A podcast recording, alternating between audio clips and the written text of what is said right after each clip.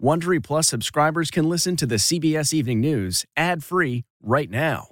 Join Wondery Plus in the Wondery app or on Apple Podcasts. This spring, if you'd rather spend time enjoying your lawn instead of trying to keep it alive, there's good news. TruGreen is the easiest and most affordable way to get a beautiful lawn. All you have to do is water and mow, and they'll do the rest. Weed control, fertilization, aeration, and even some things you might not even think of. They'll do all of it, while you can do literally anything else. With TruGreen, you can have your lawn looking as good as a putting green. That's not hyperbole. TruGreen is the official lawn care treatment provider of the PGA Tour. TruGreen offers a satisfaction guarantee, and they have a verified best price promise, which guarantees you the lowest price with no compromise on quality. You do you. Let TruGreen do your lawn care. Visit trugreen.com to get the best lawn at the best price with the best people guaranteed. If I asked you how many subscriptions you have, would you be able to list all of them and how much you're paying? If you would have asked me this question before I started using Rocket Money, I would have said yes. But let me tell you, I would have been so wrong. I can't believe how many I had and all the money I was wasting. Rocket Money is a personal finance app that finds and cancels your unwanted subscriptions, monitors your spending, and helps lower your bills.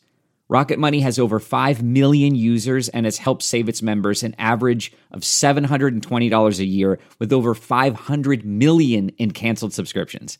Stop wasting money on things you don't use. Cancel your unwanted subscriptions by going to rocketmoney.com slash Wondery. That's rocketmoney.com slash Wondery. rocketmoney.com slash Wondery. Tonight, vaccination rates ramping up across the country as the Delta variant surges nationwide, with health officials warning the next three months are going to be tough. Some hospitals expanding their morgues, setting new records for COVID patients in Florida and Missouri. But there's good news tonight on the administration's vaccination goal. Plus, breaking news about Senator Lindsey Graham. He just tested positive for coronavirus, while he says he's thankful he's vaccinated. Facing eviction with the ban running out, what's being done to help Americans like Ebony Smith, one of the millions who is behind on their rent? Biles is back. The Olympian says she'll compete after an emotional roller coaster for USA Gymnastics. What her teammates are saying tonight after picking up medals in the events she missed. Plus, tennis star Rafael Nadal talks about his support for Simone Biles. Drinking and cancer. The new study that links alcohol use and cancer. The number of drinks that could put you at risk. CBS News investigation. You know the ASPCA's commercials. What we're learning about how the animal charity spends the hundreds of millions of dollars donated. Hundreds of flights canceled. What's to blame for the travel woes? And the spirit of the games, how fierce rivals come together in the name of sportsmanship. This is the CBS Evening News with Norah O'Donnell, reporting from the nation's capital. Good evening, and thank you so much for joining us. And as we start out a new week, there is both good news and alarming news in the coronavirus pandemic. The Biden administration just announced that states with the highest rate of COVID cases are seeing vaccinations more than double. And although it's nearly a month late, the U.S. has now reached President Biden's goal of partially vaccinating 70% of American adults. But there is still cause for concern. Look at this. The number of new COVID cases is higher now than during last summer's peak. And weekly hospital admissions are up more than 40%, mostly because of that Delta variant. The CDC director explains the mutation this way. It can infect twice as many people as the original strain of COVID. And it is hitting a handful of states especially hard, including Florida, Texas, and Missouri. So there's a lot of new reporting to get to tonight. We want to begin with CBS's Mireya Villarreal, who's in Missouri, where cases have tripled in the last month. Good evening, Mireya. Good evening, Norah. Here at Cox Health in Springfield, they have actually brought in a new morgue. In addition to that, they have doubled their oxygen reserves. All of this in anticipation of a rise in COVID cases and in COVID deaths. Right now, they have 187 patients inside the hospital, the most they've ever had since the start of the pandemic. Tonight, COVID cases are skyrocketing in Missouri with healthcare workers bearing the brunt. Many nurses say every night they go home and they're, they're crying. Average daily cases have tripled in the last month, while hospitalizations have nearly doubled. And the hardest hit area includes Springfield, where this chart shows the dramatic rise of COVID patients in one hospital system since mask mandates were lifted, and then two big holiday weekends. We're very concerned at this point um, because we are headed back into school. And we have seen disease spreading in um, our kids who are not vaccinated and don't have the option to be vaccinated. As bad as things are in Missouri, they're worse in four other states, including Florida, where things are the worst they've ever been. More than 10,000 are now hospitalized, and there are more than 21,000 new cases. The numbers that we're seeing are are unbelievable. And tonight, the CDC is warning that it's not over yet. While we desperately want to be done with this pandemic, COVID 19 is clearly not done with us. Adding a reminder that vaccines do work. I want to be clear. While vaccinated people can spread the virus if they get a breakthrough infection, the odds of them getting sick in the first place are far lower than those who are unvaccinated. Among the new cases is U.S. Senator Lindsey Graham, who is fully vaccinated, but after having flu like symptoms, tested positive.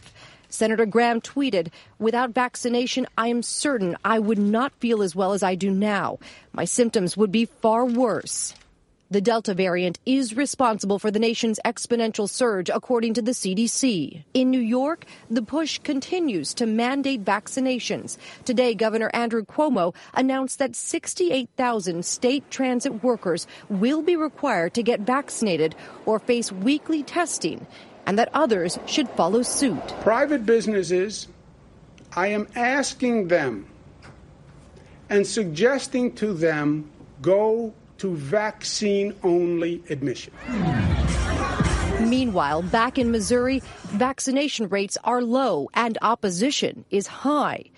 As COVID continues to surge at this hospital near the Lake of the Ozarks, the prognosis is grim. We're working longer hours, and when we see the level of sickness that we are seeing and the number of deaths, it takes a toll on the healthcare workers. And that's what we are seeing. We're seeing burnout. Does that include yourself?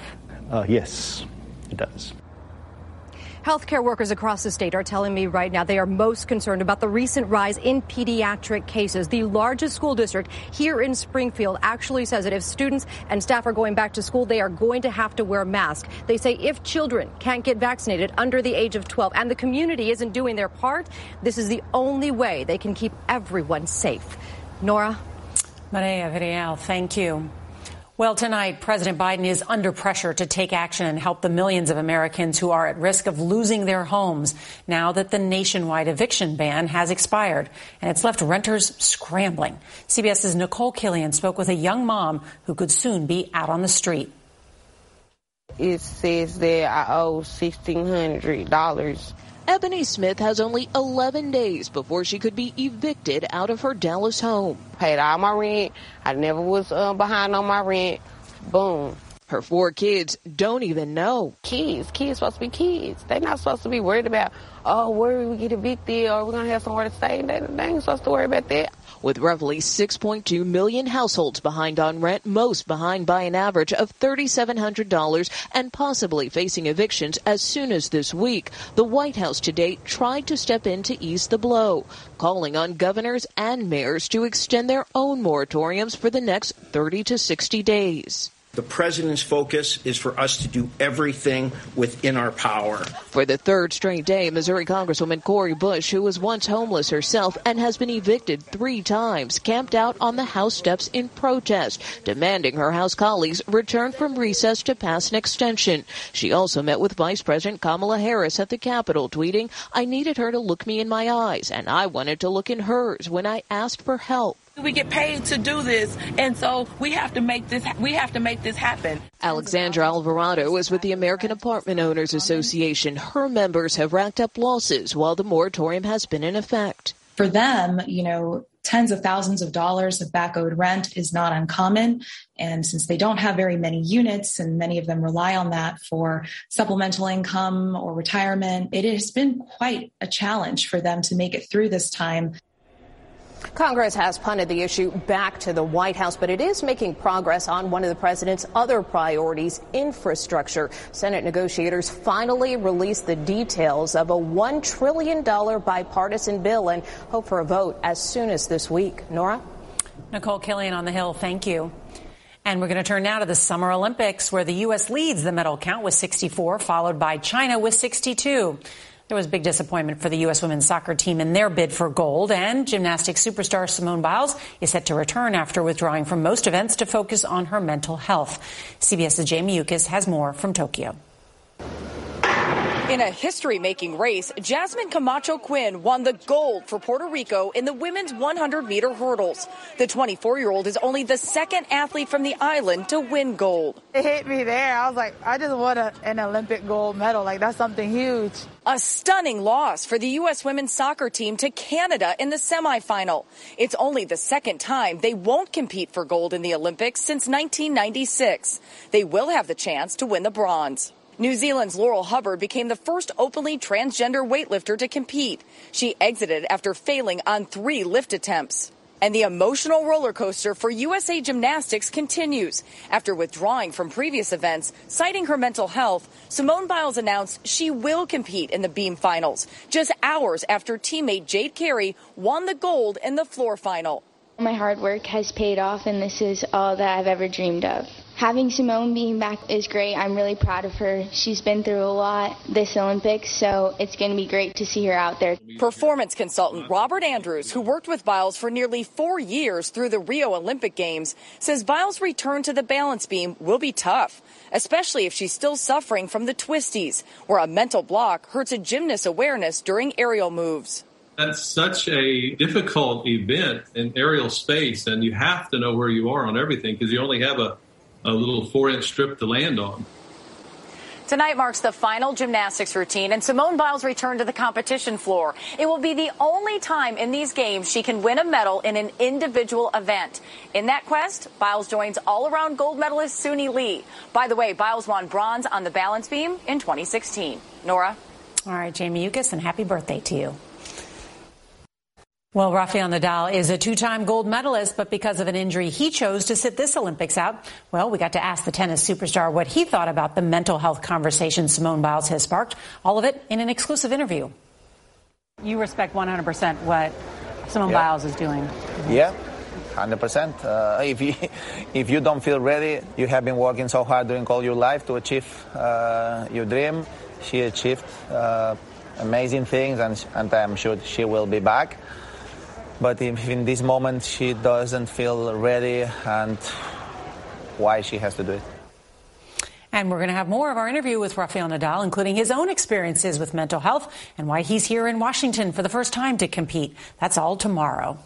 All right, tonight doctors are sounding the alarm over new research showing a link between drinking and cancer. Nearly 750,000 new cases were linked to alcohol use last year at a time when many Americans reported drinking more. CBS's Nancy Chen reports. The tumors here in the upper A new study finds over 4% of all new cancer cases in 2020 were caused by alcohol consumption.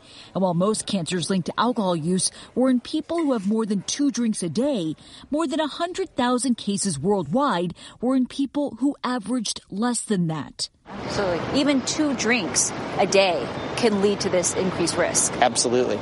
Alcohol is an irritant. It irritates the lining of, of our mouth, of our throat, of our stomach. And as our body tries to heal, sometimes it heals in abnormal ways that can lead to the very beginnings of cancer. Three quarters of alcohol related cancers were diagnosed in men, mostly liver and esophageal. But when they occurred in women, breast cancer was most common. The new findings come as alcohol consumption has spiked during the pandemic. Almost two thirds of Americans surveyed last year said their drinking has increased. Sarah Church is a psychologist who runs an addiction treatment program in New York. For many people who, who were using alcohol to cope in, in one way or another, once the pandemic hit, their drinking increased significantly. She says those seeking help include people who didn't drink heavily before the pandemic. There's an estimated 10 year lag between drinking and being diagnosed with alcohol related cancer, so doctors say the pandemic's impact is unclear. A sign COVID's toll will continue for years to come. Nancy Chen, CBS News, Chicago. This weekend brought more deadly gun violence across the country. In Queens, New York, at least 40 shots were fired and 10 people wounded in what police say was a gang related shooting outside a barbershop. In Chicago, at least 51 people were shot and eight killed over the weekend. Chicago police say more than 600 people were shot in the city last month. That's nearly double the number of victims from July of 2019. And we want to turn now to a CBS News investigation into the ASPCA, the nation's oldest charity devoted to animal welfare. It raises hundreds of millions of dollars each year, and its mission is to rescue, protect, and care for animals in need. But tonight, there are new questions about how the charity spends all that money. We get more now from CBS's Jim Axelrod. The, the commercials are impossible to ignore. Sarah McLachlan urging viewers to donate now to save a life. Will you be an angel? Has helped the ASPCA become one of the nation's leading animal charities, taking in nearly $280 million in 2019.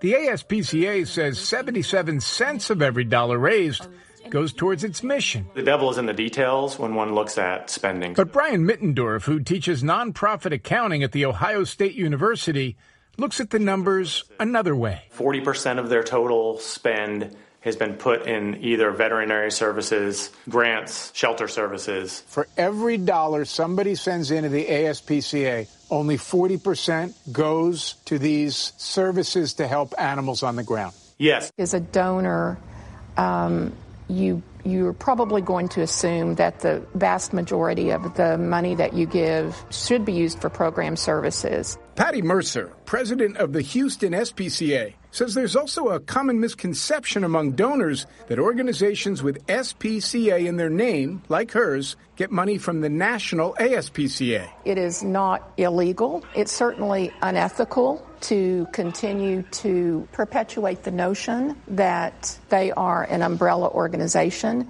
and that there's some kind of trickle down. We spoke to more than two dozen local SPCAs across the country. A few had applied for and received grants worth a few thousand dollars from the ASPCA. Most had received nothing.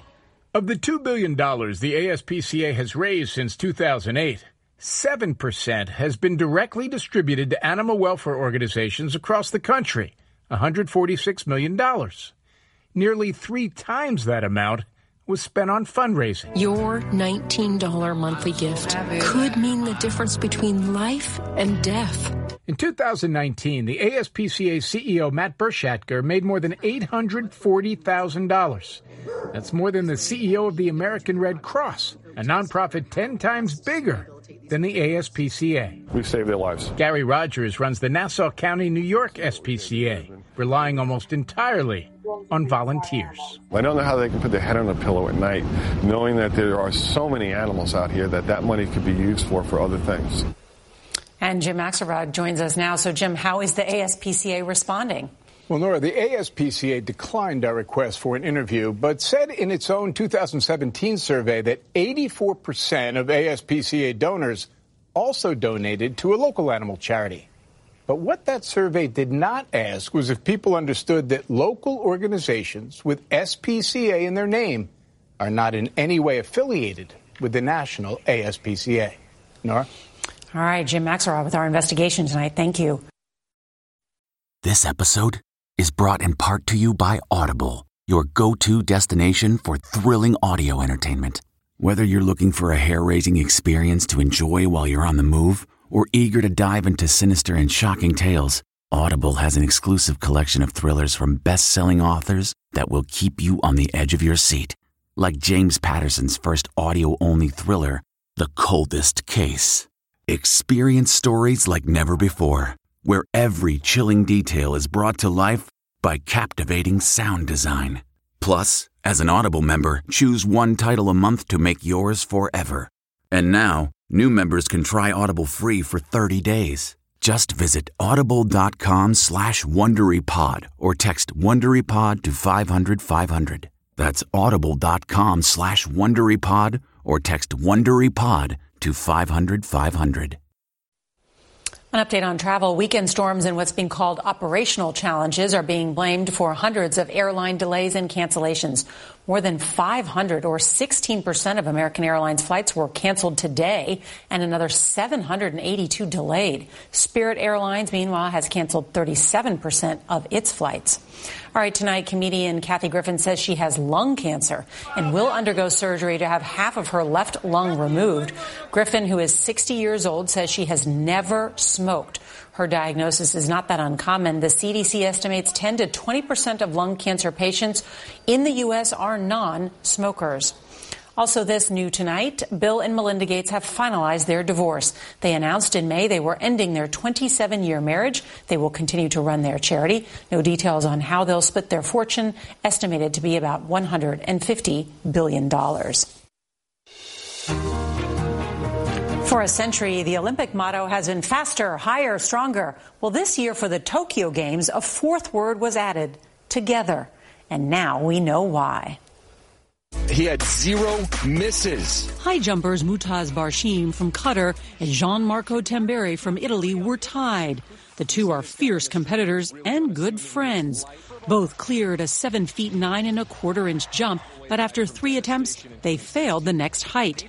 There could have been a jump off, but instead, the joy of victory twice as sweet, with both walking away with gold. And on the track, Jewett is third at the moment. When American Isaiah Jewett and Nigel Amos of Botswana got tangled up in the 800 meter semifinals, down goes Jewett. Jewett and Amos are down. Instead of pointing fingers, they helped each other up and finished the race arm in arm. Elite athletes showing us that the Olympic spirit is about what brings us together. Tomorrow on the CBS Evening News, we'll have more of our interview with tennis champion Rafael Nadal, including why he's excited to play in front of fans again.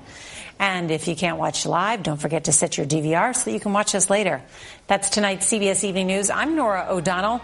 We'll see you tomorrow. Good night.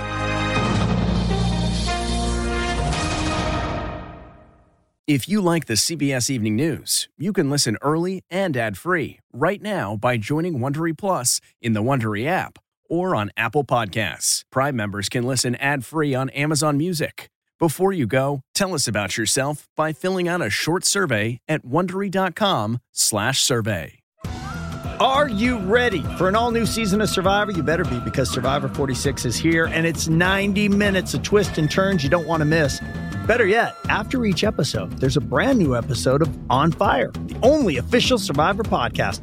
Each week, we go behind the scenes of the episode's biggest moments, taking you into the how and the why things happened. And this season, we're very lucky to be joined by an expert, the winner of Survivor 45, Dee Valladares. What is up? I'm thrilled to be joining this team and to be giving you my take on how and the why players made the moves they did, what it takes to outwit, outplay, and outlast, and to ask Jeff some questions because even after 26 days out there, there is still a lot for me to uncover. Bring it, D.